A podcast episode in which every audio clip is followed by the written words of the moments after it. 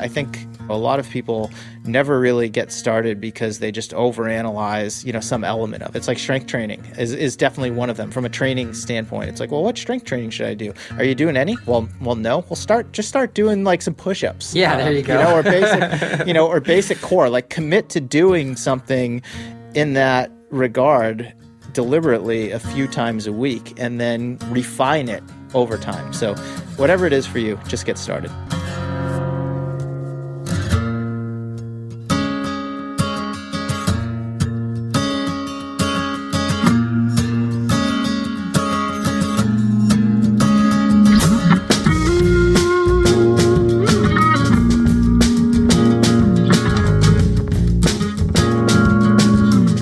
What's up, everyone? I'm your host, Mario Fraioli. On the other side of the mic for this one, as usual, is Morning Shakeout sponsorship director, and I mean, really, my right hand man, Chris Douglas. Chris, welcome back to the Morning Shakeout podcast. Thanks for having me. Happy New Year and all that stuff to everyone listening. It's going to be a great year for the Morning Shakeout. How how late into January can you go with Happy New Year? We're having this conversation like Yeah. late January, like like in the twenties, like twenty seventh today as we're talking.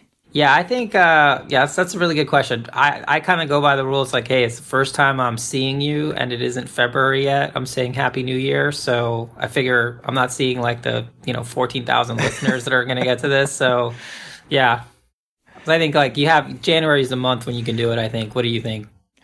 Yeah, January for sure. And I mean, I did that the first, I think, two episodes of the podcast this year where I welcomed everyone with a happy new year. Now we're so late into the month and I've done it twice. Yeah. So it just feels it feels like not only too late, but a little bit redundant. But regardless, we're we're glad that you're here. Um, we thank Yeah. you for listening. This is the first and last Ask Mario Anything episode of 2022, which we'll talk about in a little bit. Fear fear not. Uh, it's not completely going away, but it is going to take a new form. But before we get to that and we thank our sponsors for this episode, I also think this is the first Ask Mario Anything podcast where you're not coming off of a swim run event. I mean, I think we were like three for three or four for four Yeah. on the last few, but where are you right now in late January? Like, what does your training focus look like at this time of year? Yeah, I mean that's a good question. So, um, always happy to talk about swim run. Obviously, uh, our our next race is in March at. Um, it's going to be an ÖTILLÖ race, which is the big Swedish. Com- it's like the Ironman of swim run in, on Catalina Island. That's uh, one of the first races that we did, um, but it got canceled because of COVID two years in a row. And yeah, supposedly, you know, hopefully it's happening uh, in March. And yeah, so we're just training for that. It's a super hard race, about um, I think it's almost 40k total with about five miles of swimming and a lot of climbing on the running um, in a beautiful, be- beautiful setting. Catalina Island it is just amazing, and you really get to see the wild, wild part of it. Um, and swimming in that ocean is just really great. Yeah, there are a lot of big ups and downs on Catalina Island. I think mostly yeah. Mm-hmm. fire roads, if I'm not mistaken, but long climbs, long descents. And aren't there like buffalo or something out there? Mm-hmm. Yeah, on the there's uh, there's wild bison all over the course. bison. Yeah. That is oh, that is crazy. That'll, that'll be a super cool experience. Maybe I'll have to bring you back just for a you know the the usual morning shakeout. You know, Chris Douglas, Low Tide Boys, uh, swim run race recap sometime in March. Maybe we'll make it a special for uh, Sure. Patreon members. Um, I don't know, but it's always fun to get on the mics with you and to answer listener questions. But before we get to those, couple things we need to cover. First, I'd like to thank the sponsors that make this episode possible. First one is longtime sponsor of the Morning Shakeout. Both of these brands are actually Yeah. longtime sponsors of the Morning Shakeout. Now, I think they've been been sponsoring the show for at least half of its existence. And the first one is New Balance, and they've been a great partner. They make incredible product. My entire suite of running shoes is New Balance, and I have different ones that I use for different type of runs, which I can talk about here in a second. But probably the one that I use the most for many of my miles is the Fresh Foam 1080 V11. And prior to that, I wore the V10s. I think I've probably had six, seven pairs over the last couple of years. And I know in 2021, I put over 2,000 miles on that shoe. And it's really a workhorse. It's a go to for me for a lot of my long runs, most of my aerobic miles, and it's just super comfortable on my feet. But you finally, finally yeah. got your feet into a pair here recently, and I'd love to just get your thoughts on them. Oh, it's funny because we were do- joking around uh, about it last year, and I was telling you that you know the the the 1080 V11 is the official the official shoe of the Morning Shakeout podcast, and uh, I finally got to put some miles on them. I put about I think 100 miles or so in them at this point, and yeah, I mean they're amazing shoes. I mean out of the box they don't look to be as responsive as as they are. And super comfortable you can put some tempo in them you can just do a, a chill um, you know zone two run. Yeah super versatile i'm loving them um, i'm sure i'm going to be getting another pair as soon as these start wearing out. Uh, yeah they're great they're great. I was pleasantly surprised yeah, Not just because you were hyping them up. well, I'm glad you finally gave them a shot. I mean, there is like quite a bit of cushion underfoot, but not so much that they feel unstable. They actually feel yeah. quite nimble for as much cushion and foam as they, they pack under the forefoot. And that really gives you this nice, and it is a responsive ride. I mean, the Fresh Foam mm-hmm. X is, is a very responsive foam and I don't feel like I'm I'm sacrificing the protection that I want for a shoe that I'm putting a lot of miles in, but I also don't feel like I'm I'm running on a big pile of mush and it's just absorbing yeah. like every single stride. Like I'm getting some good energy return from the ground, and it's got a pretty lightweight, like pliable upper that will fit a wide variety of foot types. I have a pretty wide foot, but I can wear a standard width in that shoe and it doesn't feel mm-hmm. super constricting. So I'm going to continue hammering away the miles on the 1080 V11. The V12 is going to come out later this year. It's not available yet, but if you're looking for a workhorse trainer, you cannot go wrong with the Fresh Foam 1080 V11. Check it out at your local running specialty store or on newbalance.com. 100%. I've got a few other shoes that I run in with regularity that I'll go over pretty quickly here the 1080 is the shoe that I put most of my miles on, but I also have a pair of the Fresh Foam, no, excuse me, Fuel Cell Rebel V2, different foam compound. And this is a lighter weight, lower to the ground shoe that still offers a, a, good amount of protection for how light it is, but it is much more responsive, gives you more of a ground feel than the 1080. And that is my go to for speed workouts, whether I'm on the track, I'm doing a fartlek, even a tempo run.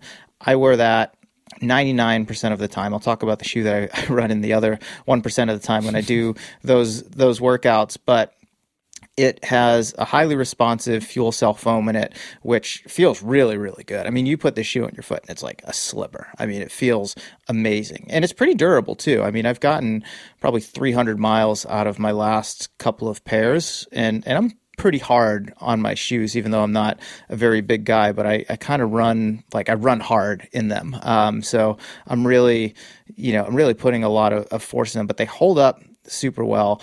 I like how flexible they are. So there's no plate in this shoe. Um, New Balance does have a carbon fiber plated racer, which I'll talk about here in a second. I'll wear that for a workout here and there, but not with any regularity. I like to have a shoe that allows my foot to really fully engage, and the Fuel Cell Rebel V2 is that shoe for me. And it was probably I didn't put the most miles on it last year, but it was probably my favorite shoe of last year. Just so so fun to run in. So um, I'll encourage you, like I did last time. I mean, you needed to run in the 1080. You need to run in the Fuel Cell Rebel V2 for some of your faster workouts, like when you and Chipper go to the track. You should go to the track more and you know make that the shoe that's on your foot.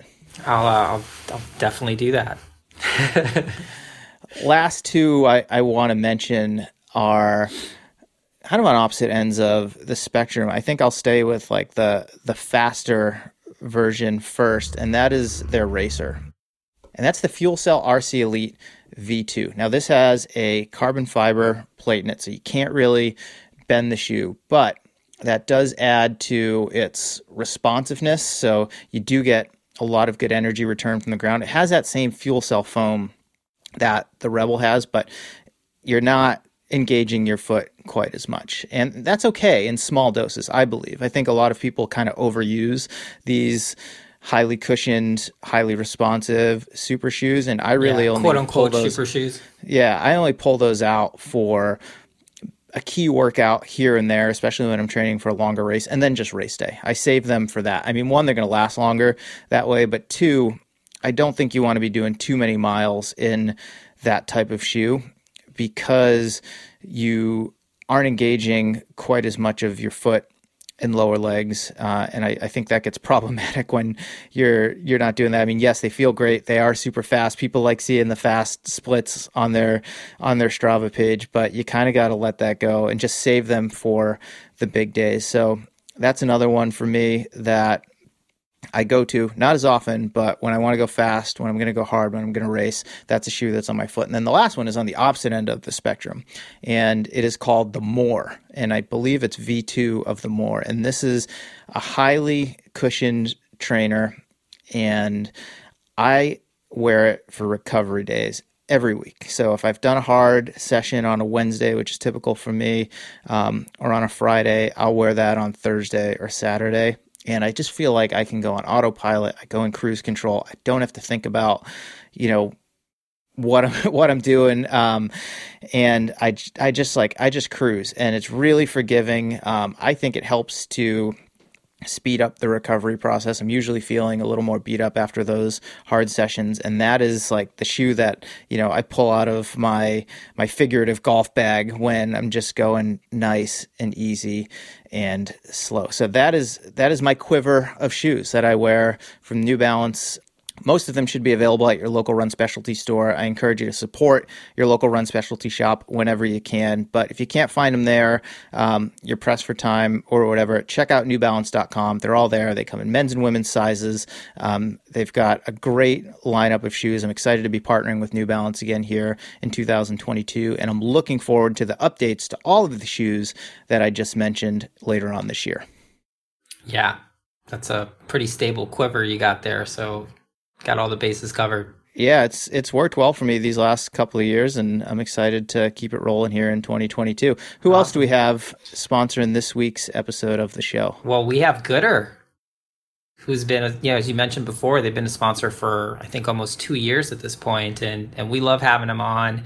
Uh, they're actually going to be sponsoring every version of this show, sweet, uh, throughout the year, uh, just like New Balances, and and yeah, I mean, I everybody everybody's already heard your your your spiel on Goodr. They're cheap, they're good. They you know they make your face look good. They protect your eyes, and I think uh, you know for for this year.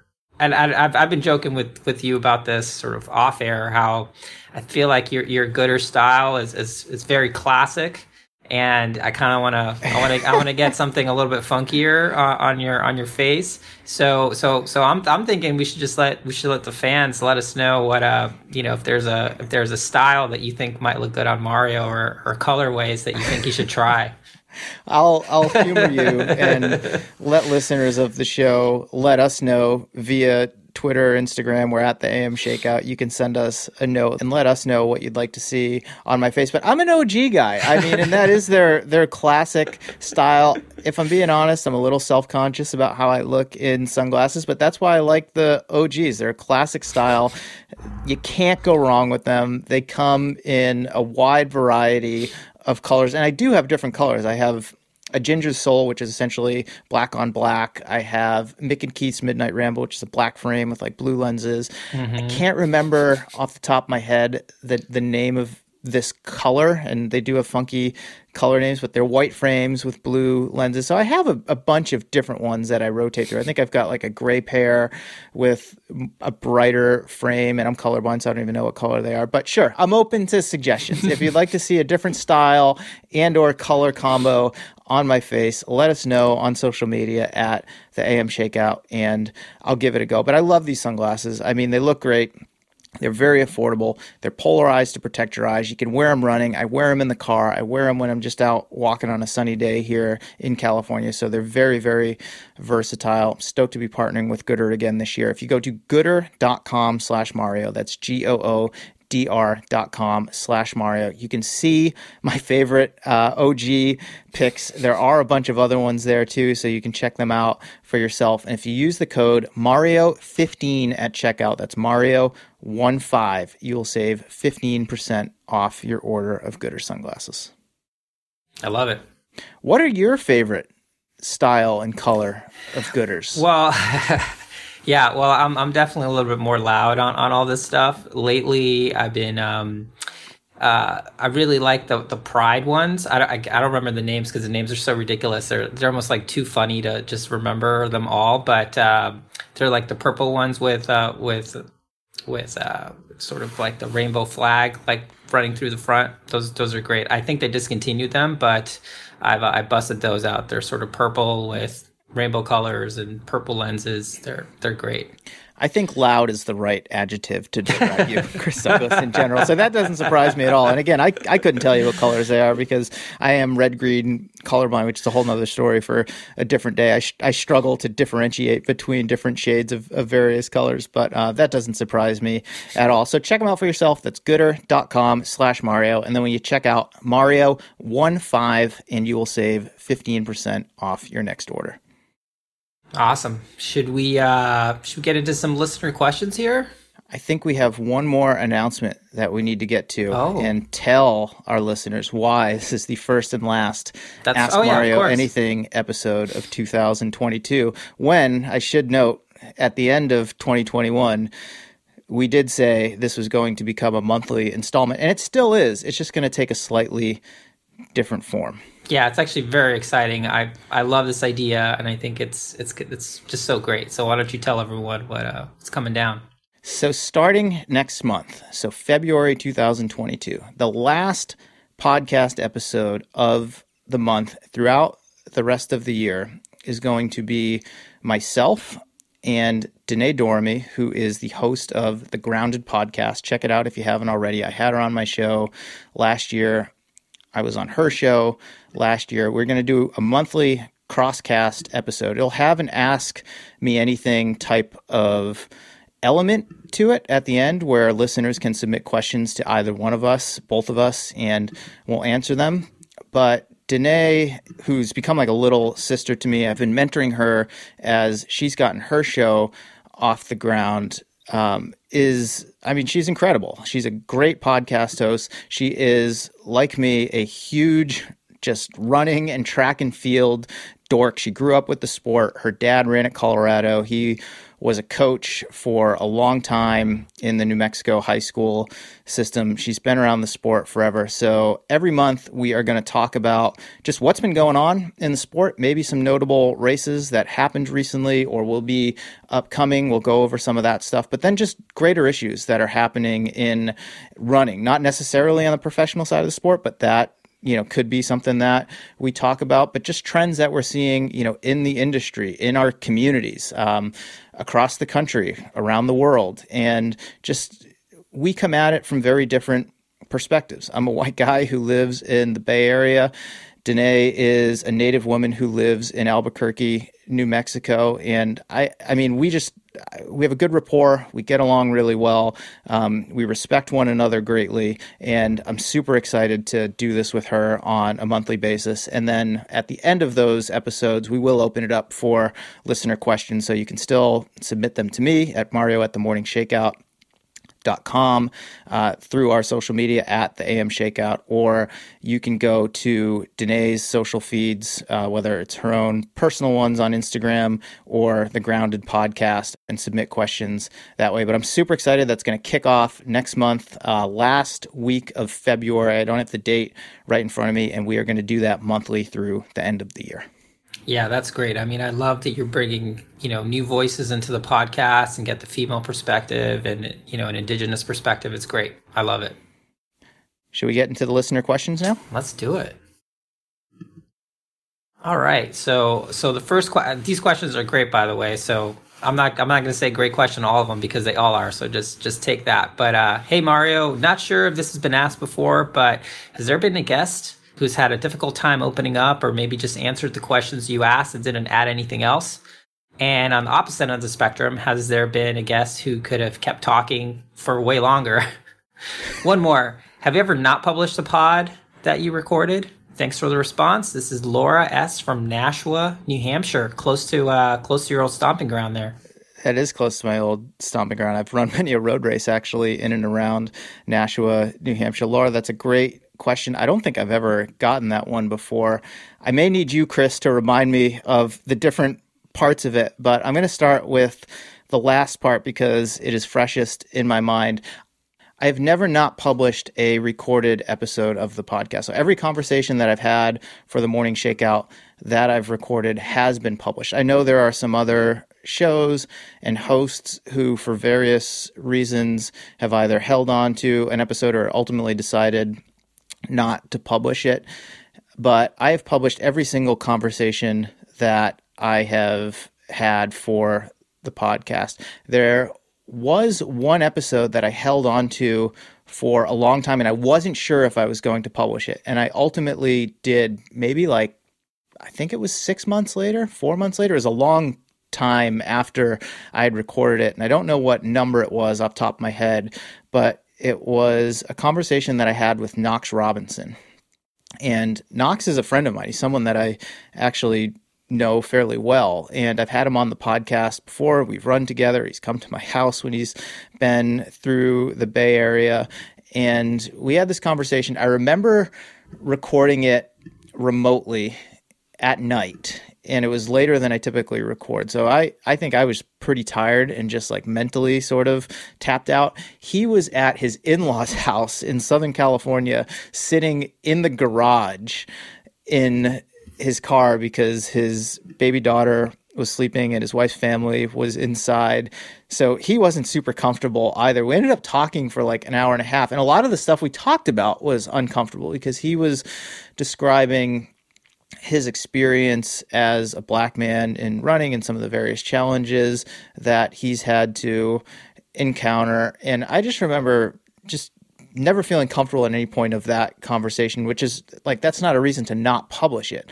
Um, but I didn't feel like I was at my best, and I always listen back to every episode before John does his magic editing work and all of that and take notes on it. And it even took me a number of months just to listen back to that episode. And then when I finally listened back to it, and I think it's good that I gave it some space, I was like, oh, it, was actually a really good conversation. And maybe I was being a bit too hard on myself or too self conscious or whatever about, you know, my role in that conversation and how I showed up that day.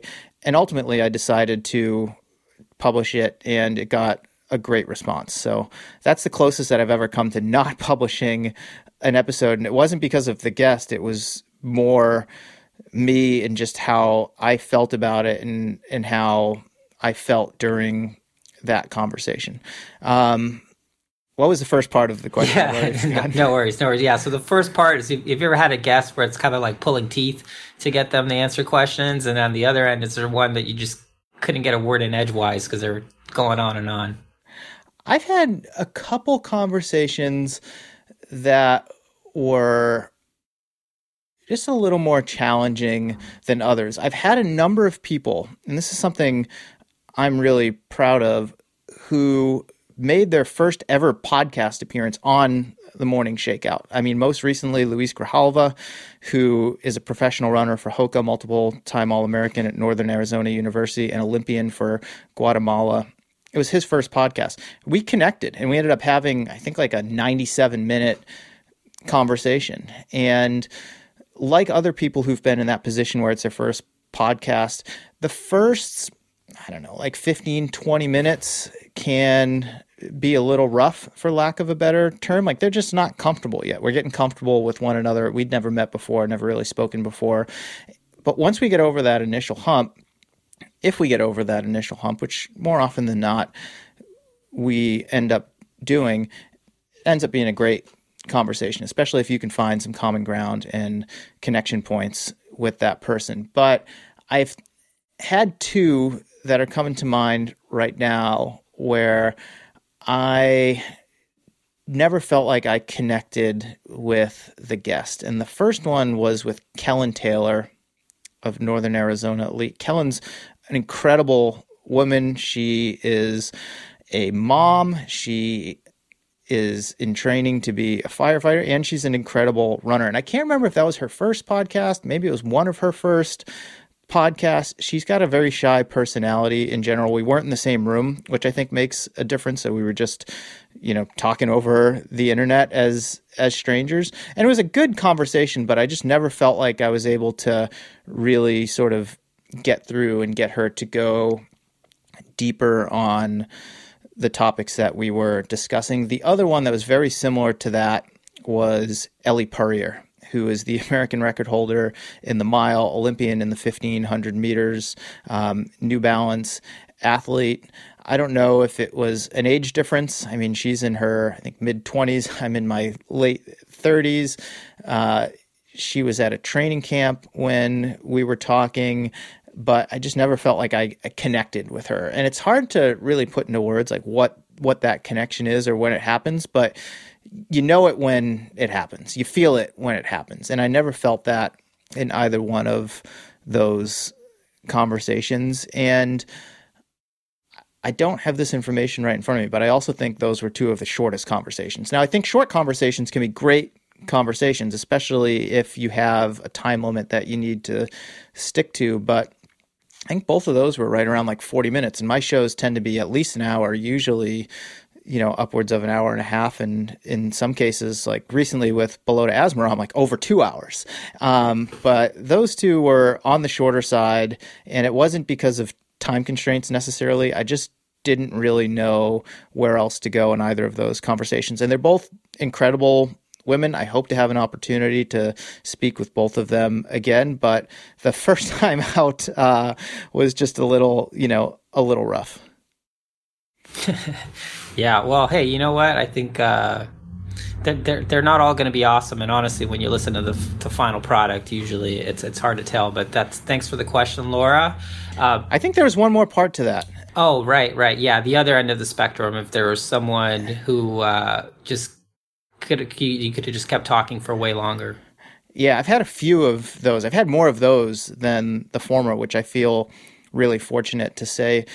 Recently, conversation I had with Bolota Asmerom for episode 190 of the podcast. That one is very fresh in my mind. It just took place a couple weeks ago. We were in person, which is a completely different dynamic than when you're recording remotely. But Bolota and I just connected. And I had no idea that we'd even been talking for two hours, and that could easily have gone another two hours. I'm convinced of it. Wow. Uh, and I'll just have to have him back for a round two. I've had a number of guests where we either ran out of time or it was getting late in the day or we were both just fatigued from talking for like an hour and a half to two hours because to be engaged in a conversation for that long as the host or the guest is is very like cognitively and emotionally demanding, especially the types of conversations that that I like to have. But I've had a number of guests where I've said to them, "I'll need you to come back for a round two, and they've been completely open to it. Another one is with Frank Gagliano. That was back in 2000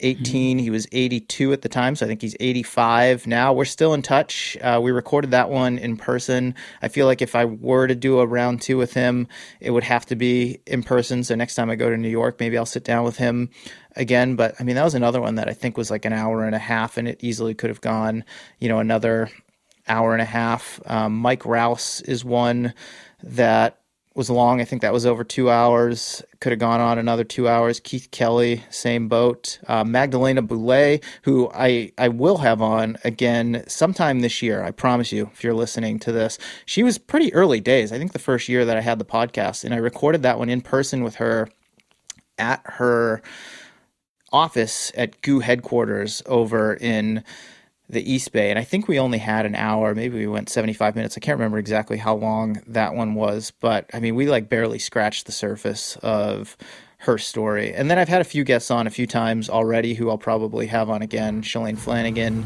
Des Linden, Brad Stulberg. And I mean, there's no shortage of things to talk about with any of those folks. I love it. I love it. Yeah. Um, there's there's always so much to talk to about, especially the way I think that these conversations develop. There's you know there's just a wealth of information to share, and it can be hard to to nip it in the bud sometimes. Yep. Um, the next question is from Scott B. He's asking Should the running community be more skeptical of the incredible performances of Kipchoge?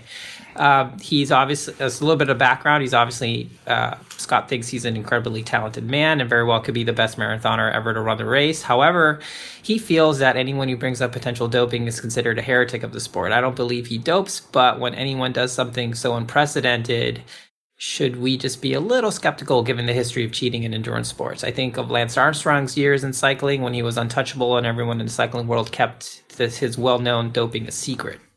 What do you think? Ooh, we're getting into the the nitty nitty gritty. I would say I, I, think I think Ch- Ch- uh, from my view, Kipchoge is like a running monk, and his mental preparation and everything. Like I just don't see why it would be sort of an affront to his beliefs to to dope, in my opinion. I like this question, and I'm not afraid to tackle it. The short answer is yes. Sadly, you should be skeptical of not just Kipchoge's performances, but any breakthrough performance that you see in the sport today. And here's where I'm coming from with that answer. It's not to say anything about the athlete themselves or have immediate reason to be suspicious of them or their connections, but the sport over the last few decades has not done itself any favors in that regard. There are a number of top athletes who are seemingly upstanding people who have made, for one reason or another, questionable decisions in their past and have gotten caught and have had to pay consequences for that.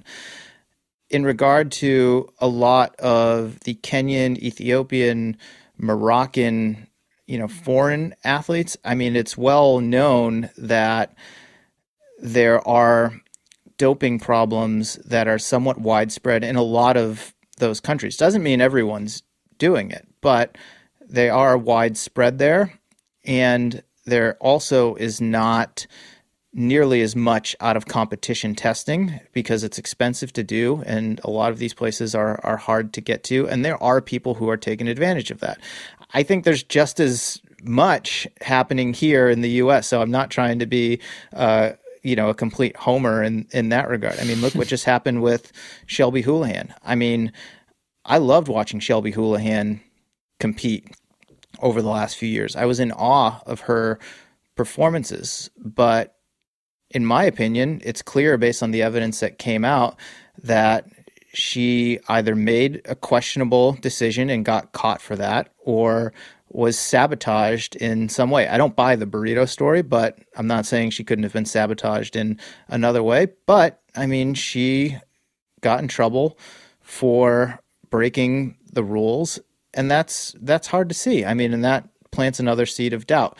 All of that being said, if you are going to be a fan of the sport, and I would like to continue being a fan of the sport,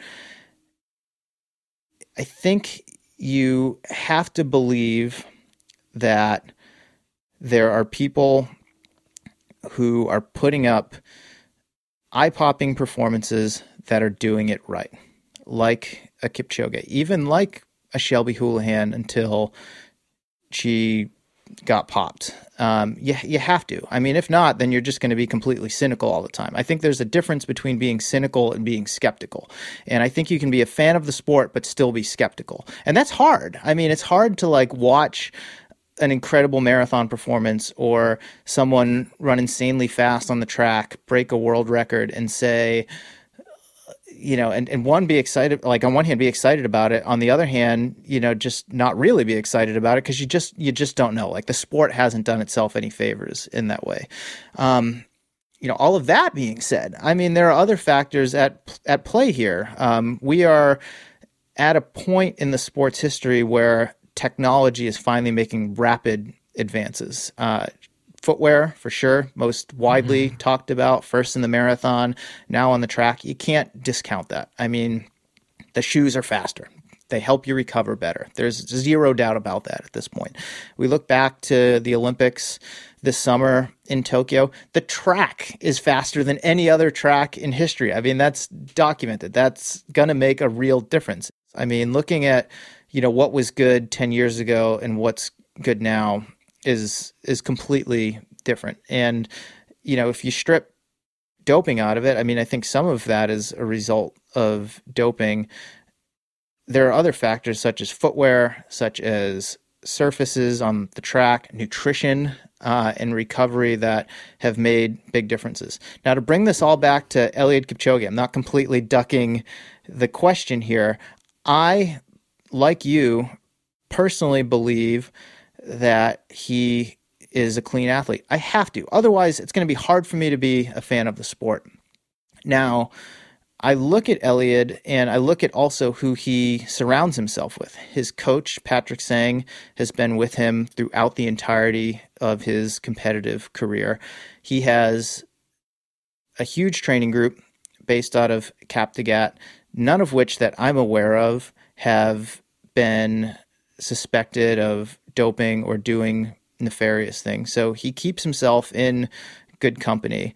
I look at the life that he's lived, which is not identical to all Kenyans. Some Kenyans have had similar upbringings to him, but I look at the life he lived growing up. I look at his values, or at least what's been portrayed through the media, and I think he's a stand up guy who works very hard, who is incredibly focused on being the best marathoner that he can be every time he laces up his shoes.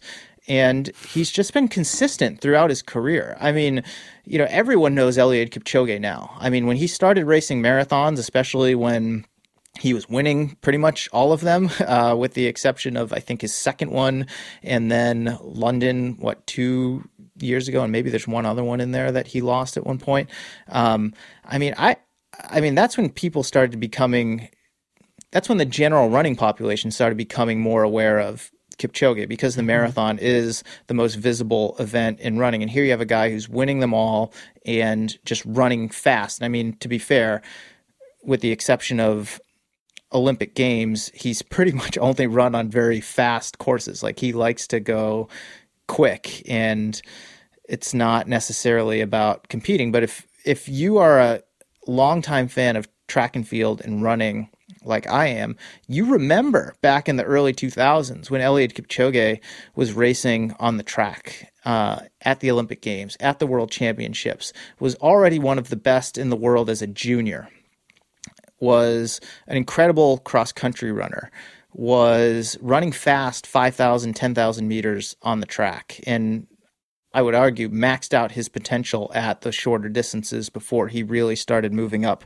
with some focus. Like everything about the trajectory of his career and development, when I look at it, makes sense to me.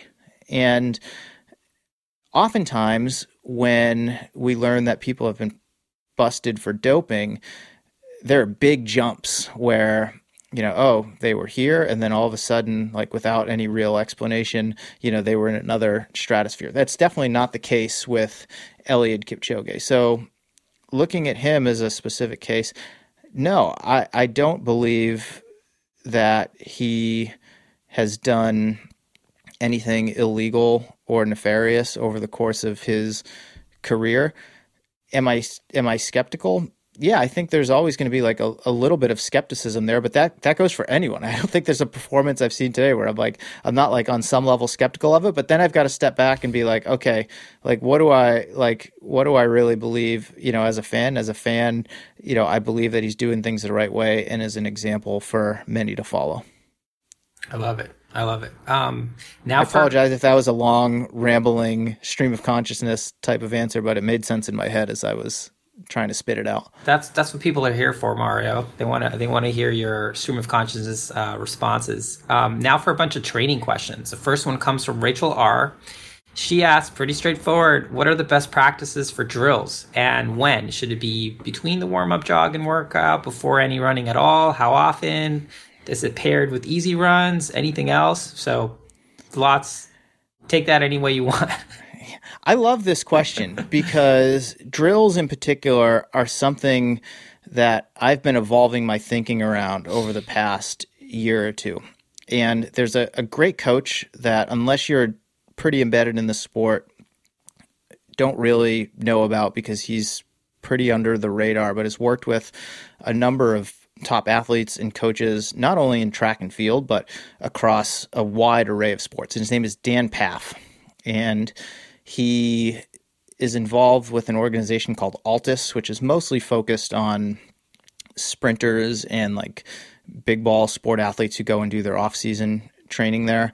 But Dan is the man, and there are a number of coaches in track and field who have learned a lot of their own methodology from Dan Pfaff. And I subscribe to a newsletter that he puts out on a weekly basis, and he put one out not that long ago about drills that really got me to rethink things. And one of the things that he wrote in there was that a lot of coaches, visiting coaches who come to their facilities and see the way that they operate, the first question they ask is, why don't you do more drills? Why are you not focused on doing drills? And Dan, over like 40 plus years of coaching where he's landed, and this made sense to me as soon as he started explaining it. He said, if it's not transferable, then we don't do it.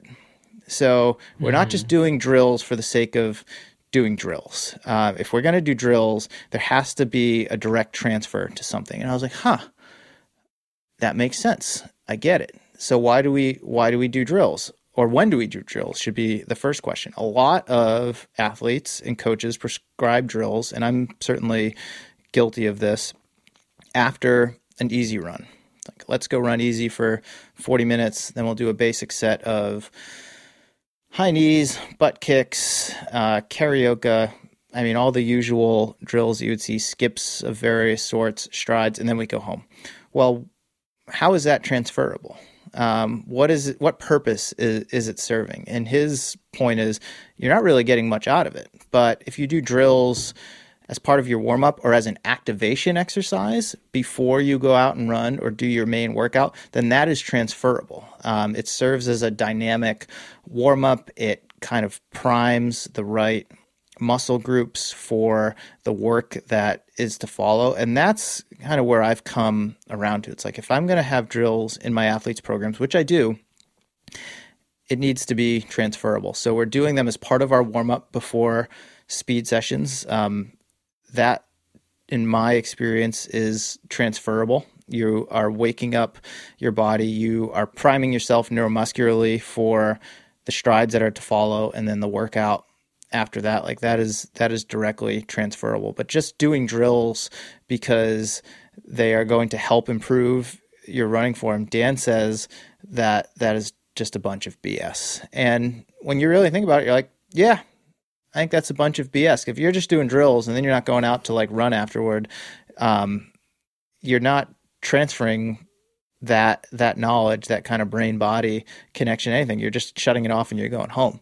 So better to do them, I think, earlier, like maybe warm up five minutes just to get some blood flowing, do some drills, then go out for your run, or do your warm up, do your drills, then do your workout. It's transferable in that way, but just doing them, you know, twice a week after your easy run and then maybe doing some strides afterward, you're not really getting a whole lot out of that. I don't know if that makes sense, but the main takeaway there is if you're going to do drills, make sure that they're transferable. And then we're not going to get into this here because I think it's too nuanced of a discussion. Thinking about the actual drills that you're doing. I mean, there are some very basic ones, and you can make them as complex as you need to, but depending on who you are and what your goals are and what you're trying to transfer that to, like identifying your drills in that way so that they're transferable and you're not just doing them to say I did drills and because I did drills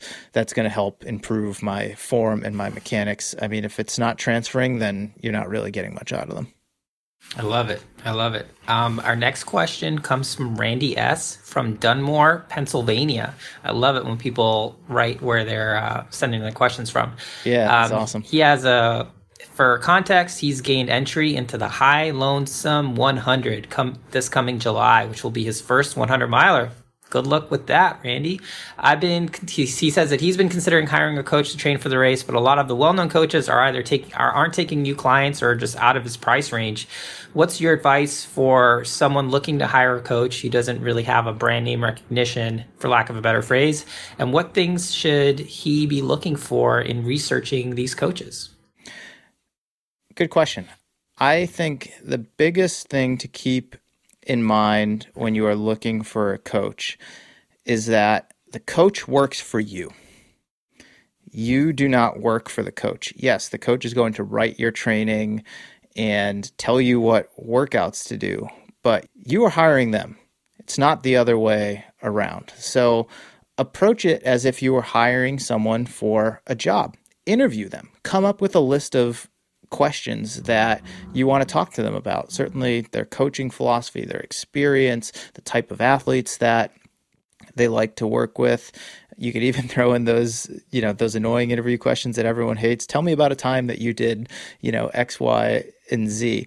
Um, but I would, I would think about going into those initial conversations like you are interviewing a, a job candidate because you are. Uh, you want to hire them to help you get where you want to go. And whether you're interviewing someone who has 20 years experience or you know 2 months experience that's going to tell you a lot and experience is important but it's not everything and I think you want to certainly make sure the coach is competent and knowledgeable, but also that they're enthusiastic and they want to work with you and that they care to work with you.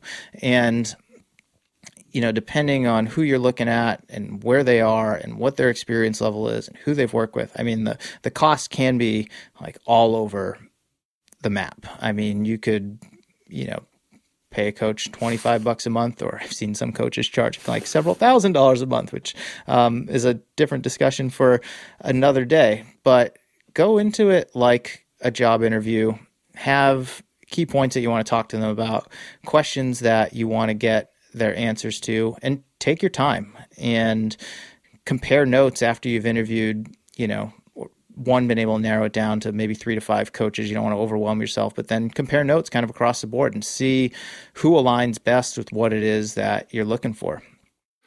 The last thing I'll say to this is if the coaches that you want to work with are not affordable, see if they will do a consulting call with you for a flat rate, which should probably average out to like a month of coaching, but you get, you know, an hour, hour and a half of their time. And you can have them look over what you've done in the past, how you're thinking about training for, in this case, uh, the high lonesome 100 miler, and just get their perspective on your approach if that's what's important to you just the actual programming of the workouts and the volume and how you're distributing all of that. Like if you're not someone who needs a coach for feedback or for the relationship aspect of it, you just want someone to write your training because that's where you feel the least competent.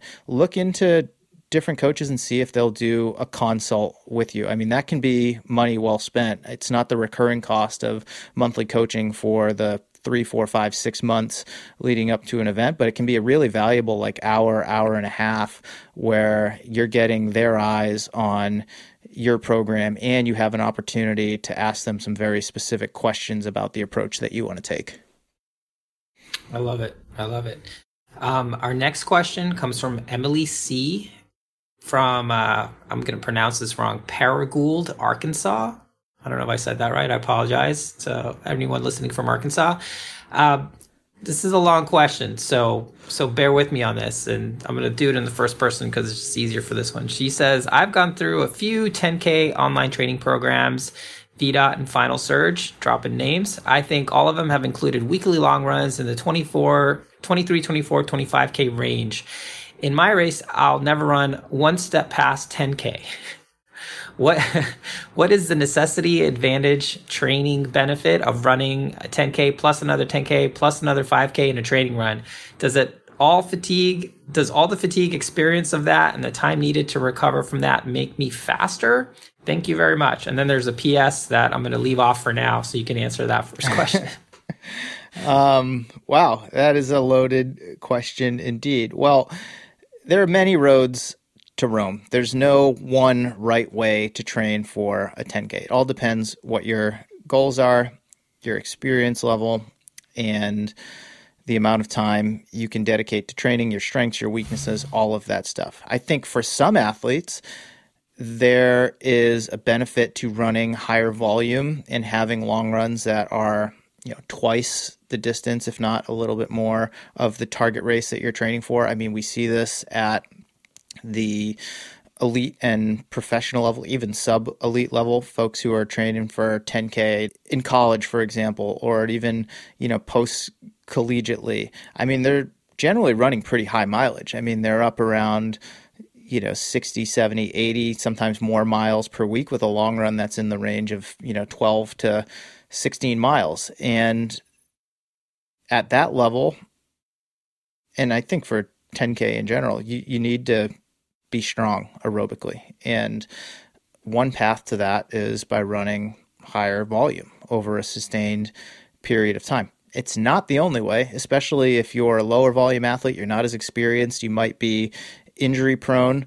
Um, I think with the the 10k, there is benefit to going over the distance. I don't know that you need to go double. I mean, your long run could be eight miles, it could be 10, and that's achieving what you need it to if all the other pieces are in place. You're doing the right type of intervals, tempo runs, hill work to get you closer to whatever your your goal is. If your goal is just to finish 10k, then obviously you're not going to go longer than 10k in in training because that's that's the goal it's to it's to complete that distance so you know if you do that in training then you know your goal for the race isn't high enough but if you have a performance goal i want to break a certain time or i want to be in the top 5% of my age group um, with experience you should be able to run a little bit more volume one of the elements of that is the the long run you can experiment with stretching it out you know over um, a period of time or maybe for a short period of time. But I mean, there's no just like one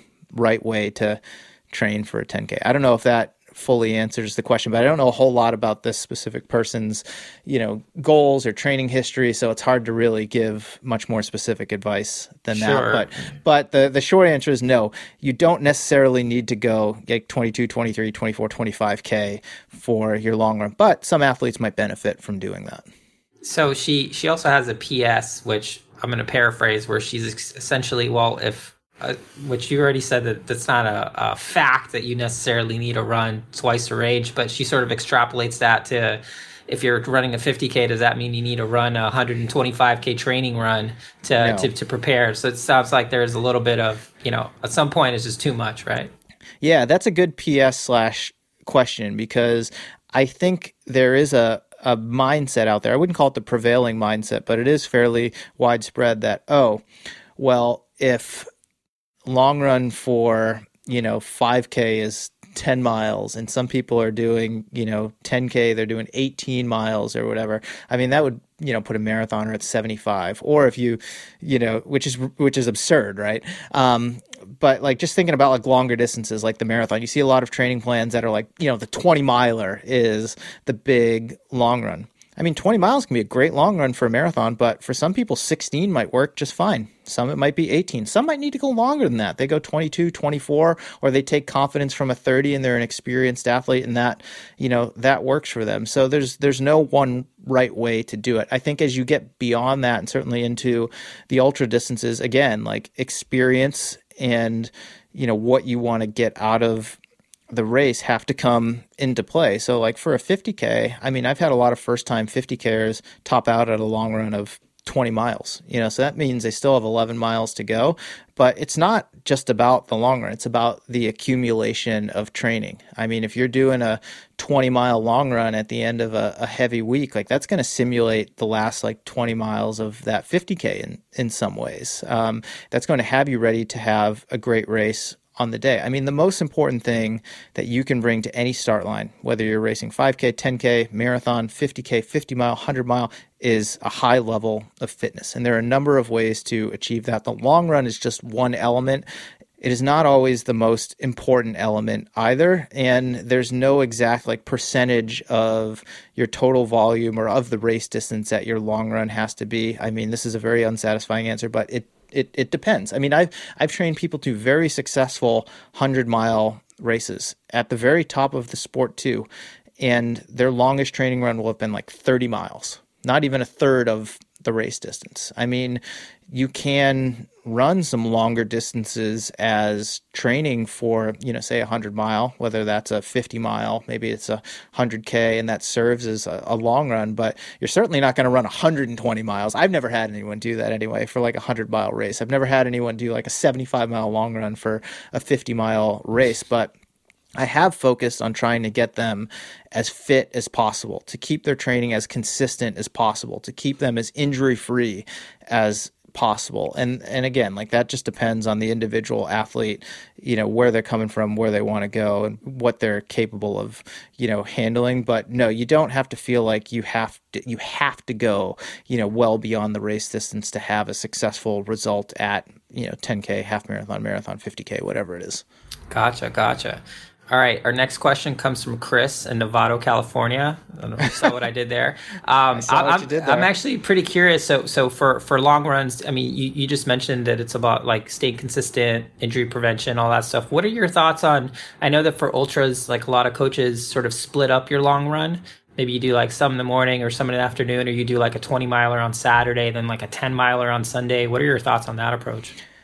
I've used that approach for some of the athletes that I work with because I don't see a benefit in giving someone, say, a six hour long run for a 100K race if they're so tired after three or four hours that the last half or last two hours are just a complete slog and they're running with terrible form.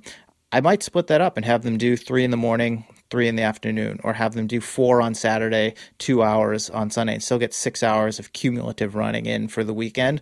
But because they're able to just run with better form throughout that run, fuel a little bit better, get a little rest in between, like they can actually get more out of it. So, I mean, I think there is a benefit to that approach. And one of them is just mechanical. It's just if you can rest a little bit in between, like you're not going to be as sloppy the next day. Um, and some people just aren't ready for the real long stuff yet. And splitting it up into two, like still long but not crazy long runs, whether they're the same day or you know they're weekend back to back, you know, 20 mileage, you can get a lot out of that. I mean, I think as I had said in the previous answer, like cumulative fatigue is something to pay attention to, and there are a number of ways to achieve that. Um, and again, it depends on the athlete and their experience level. I mean, some of my more experienced ultra distance athletes, I will give them a long single day from time to time, and then the next day will be a recovery day, or the day before is really easy.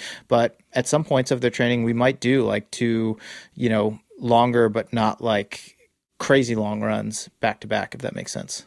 Gotcha, gotcha. Cool. Thank you. Um, our next question comes from Kevin from Lexington, Kentucky. He thanks Mario. Hey, Mario. Thanks for the countless hours of company and stimulating conversations. I find my own running journey enriched by the conversations you host and the questions you post. Thank you for continuing to bring unique voices to my attention and helping me understand the depths and breadth of the wonderful world of running. Uh, very nice to, for you to say that, Kevin. Yes, now, thanks, Kevin. Now, question time. As I approach the big 40, 22nd of May. Happy early birthday. Oh, uh, no way. His birthday's two days before mine. I'm going to be oh, 40 on go. May 24th. That's wow. awesome. You guys, uh, you guys should all try to do some track workouts or something. um, I am consistently seeking, see, seeing, excuse me, I'm consistently seeing that I need to integrate more weight training into my running practice. Like most runners, I've struggled to stay regular in my lifting and constantly worrying about it compromising key workouts and races. There's plenty of, of advice out there about how to time weight training during regular a workout cycle, but I haven't found any good resources for how to integrate weight training into the taper or recovery periods. Any insights? And how runners can stay strong.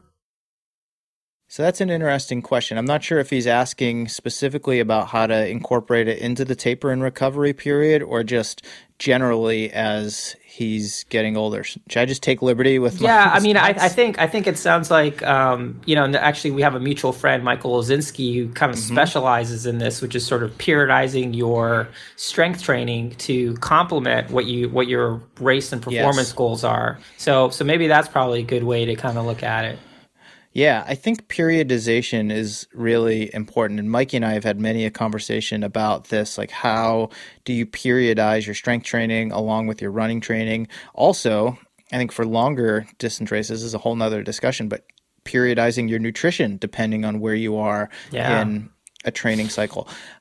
For this question, the overarching answer, and I'm pulling this out, out of the, the question, is you just have to commit to it at first. I think just doing some strength training and not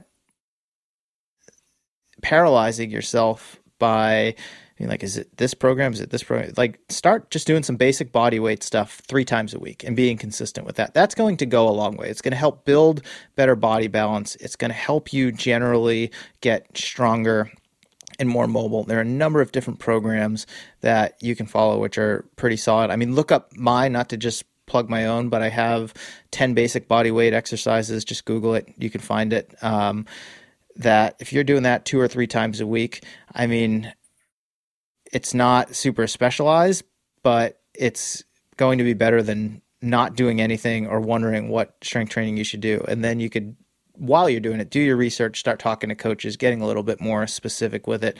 Um, our mutual friend, Nate Helming, who, when he lived here in the Bay Area, was my strength coach, will still consult with him on workouts from time to time. I mean, he always asks like, "Where are you in your training?" And when I'm in more of a base building phase and my workouts aren't too specific, I'll lift a little bit heavier, and you know, we'll focus on building strength in that way. But as my training progresses and I'm getting into faster workouts or my volume running volume is coming up, he'll dial back that heavy lifting a bit. Things will be a bit more functional. They might even be a little more um, aerobic in their own nature, like the actual strength training workout, just in terms of the amount of weight that I'm lifting, how short the rest is, um, how high my heart rate stays, et cetera. And then we get into, you know, a, a taper period, and we don't cut it out completely, but it's certainly not stressful. We're not focused on gaining strength.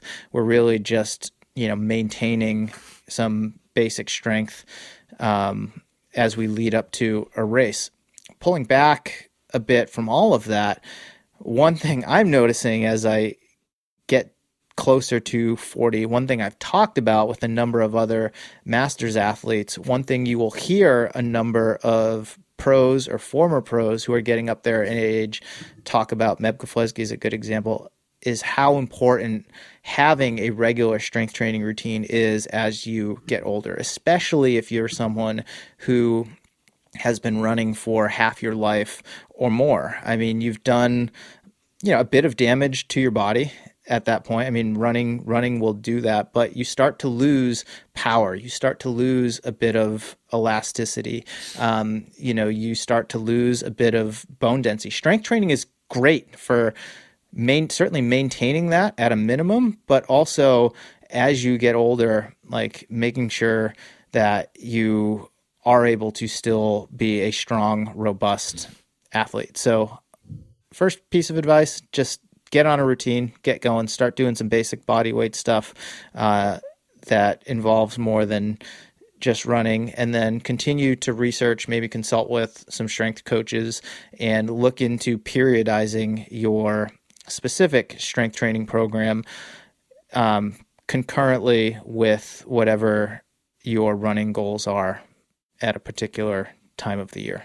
Totally, totally. Yeah, you just I just think you just have to make that habit. Like if you see yourself as uh as if you see you obviously see yourself as a runner and what do runners do? They go for a run. But if you see yourself as a runner and you sort of understand that part of that is taking care of the other things that involves nutrition, proper sleep and recovery, but strength training is a piece of that. Yeah, I mean there are a number of elements of of being a runner that just paralyze people and really what those people need here is just get started and then figure it out. Like, oh, what watch should I wear? Well, don't don't worry, just get started. Like whatever watch you have. I mean, use the timer on your phone if that's all you have. I mean, use your clock that's in your kitchen.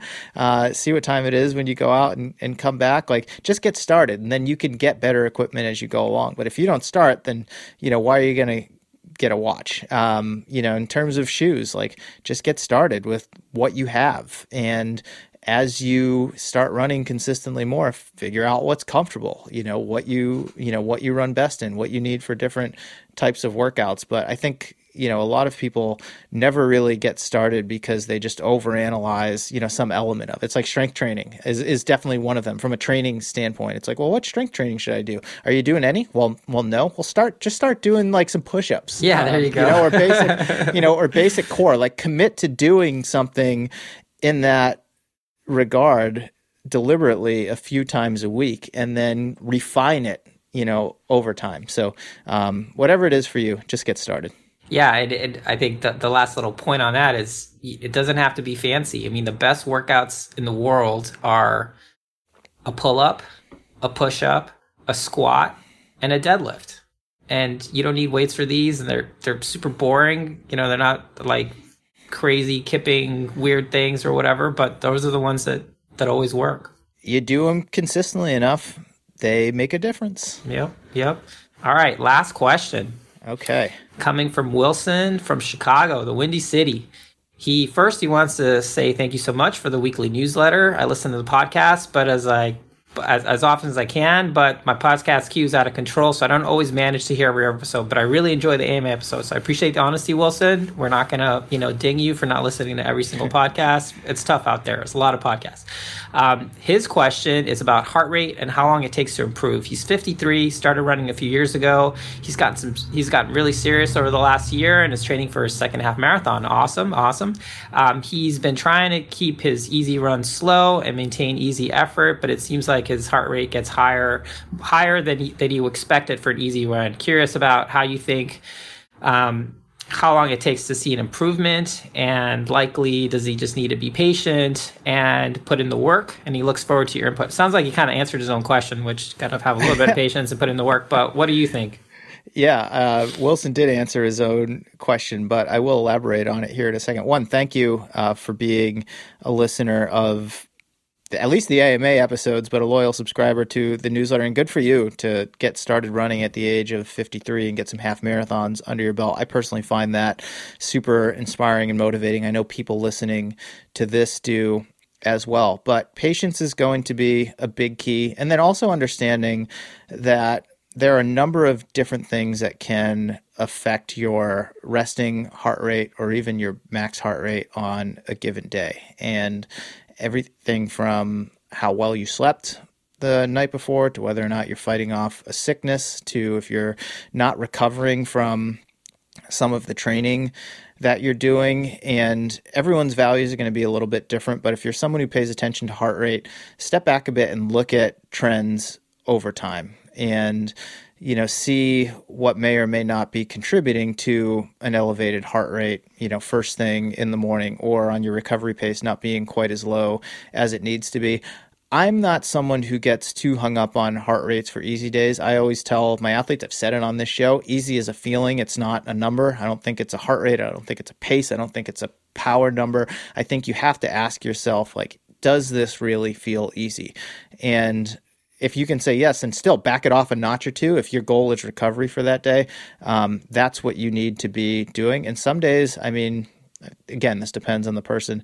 That could mean your heart rate's 120. It might mean that it's 140, but I, I wouldn't scrutinize it too too much. Um, I mean, I've seen people drive themselves batty with this stuff, where they're like, "Nope, my my recovery heart rate is 130." And for one reason or another, I mean, they get a step above walking and it's like at 135. And it's like, well, there might be a reason for that, but you can still go for an easy run and have it be higher than, you know, whatever the formula says your, you know, easy heart rate needs to be for that day. So one just just continue to be patient, um, continue to train consistently, continue to focus on recovering well between your key sessions, especially as you get up there in age. I mean, that's one thing I'm learning as I approach 40. Um, but certainly as you get beyond that is more often than not, you're going to need more time to recover from your key workouts than you might have needed 10, 15, 20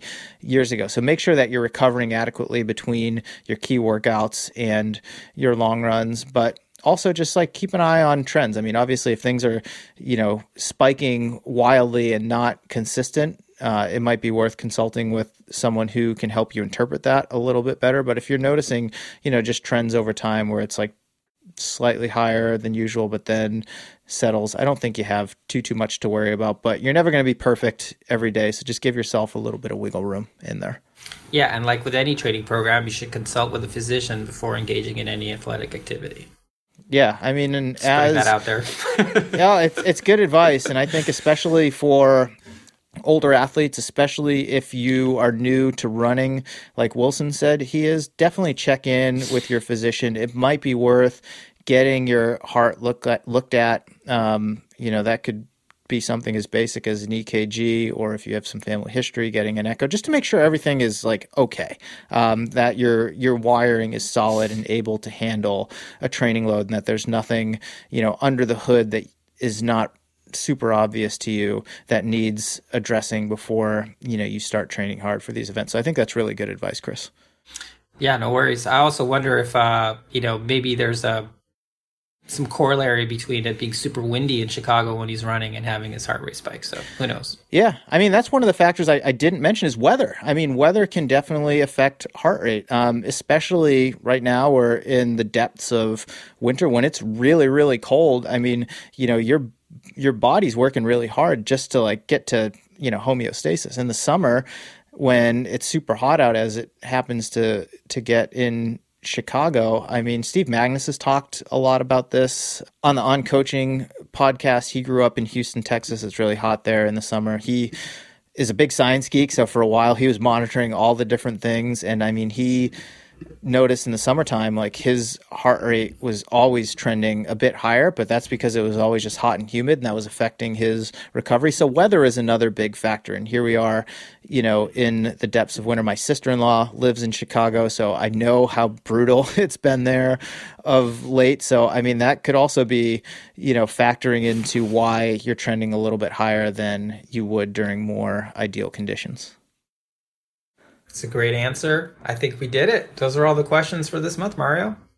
Well, those are some great questions. Thank Yeah. you to all of you who submitted them. Again, this is the last, what we're calling Ask Mario Anything episode of 2022. But starting next month, I will be doing a show with Danae Dormy. We haven't named it yet, so if you have any suggestions, send them our way, but we'll have a name for that soon. There will be an AMA portion of that show where you can ask myself or Danae or both of us whatever questions that you have about things that we've covered, things that we're doing, podcasting. You can ask me training questions if you want. Happy, always happy to answer those. Um, if you're not a member of our Patreon community, I do have a monthly Coaches Corner, which is only for Patreon members, but we did our first one in January with Jon Green, who is the coach of Molly Seidel in Atalanta, NYC. It was really well received. We covered marathon training in some good depth, I would say. Chris, you tell Yeah, me. I mean, no, you it were was in, great. in the audience for yeah, that. Yeah, it was The really interesting. Phenomenal. It was super interesting to hear you and Jon um, just kind of being a fly on a wall, just really talking about different coaching modalities. And,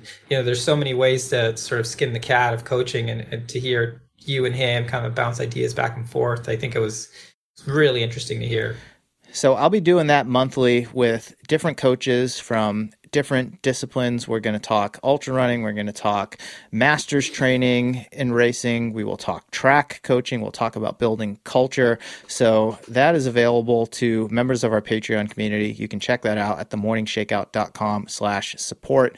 You can join for as little as a buck a week. You'll have access to everything that we're doing for that community. But thank you all for listening in to this episode of the Morning Shakeout podcast. Chris, thank you so much for co hosting. Yeah, I'm going to miss doing this with you on well, what was a quarterly basis, now we're going to be having kind of a monthly show. But hey, if Danae needs to take a month off for one reason or another, um, yeah, I'll have to, coach. Yeah, yeah I'll no have worries. to pull you off the bench no and you know dust off your dust off your microphone so that you can ask listener questions.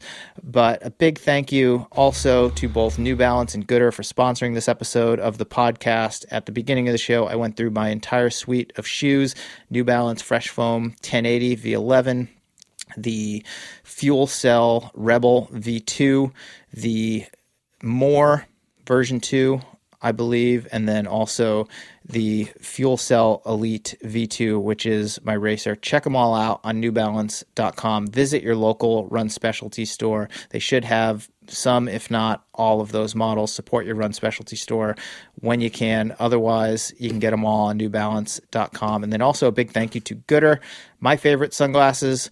Uh, as Chris said at the top of the show, if you have some styles and colors that you'd like to see me in, let us know at the AM Shakeout on social media. I'm a big fan of the OGs, but these are very affordable sunglasses. They're great for running, they're great to wear after the run when you're driving. You can see some of my favorites at goodr.com slash Mario. That's G O O D R dot com slash Mario. Use the code Mario15 at checkout. You'll save 15% off your order which is really great. Thank you, Goodr and New Balance, for being longtime supporters of my work.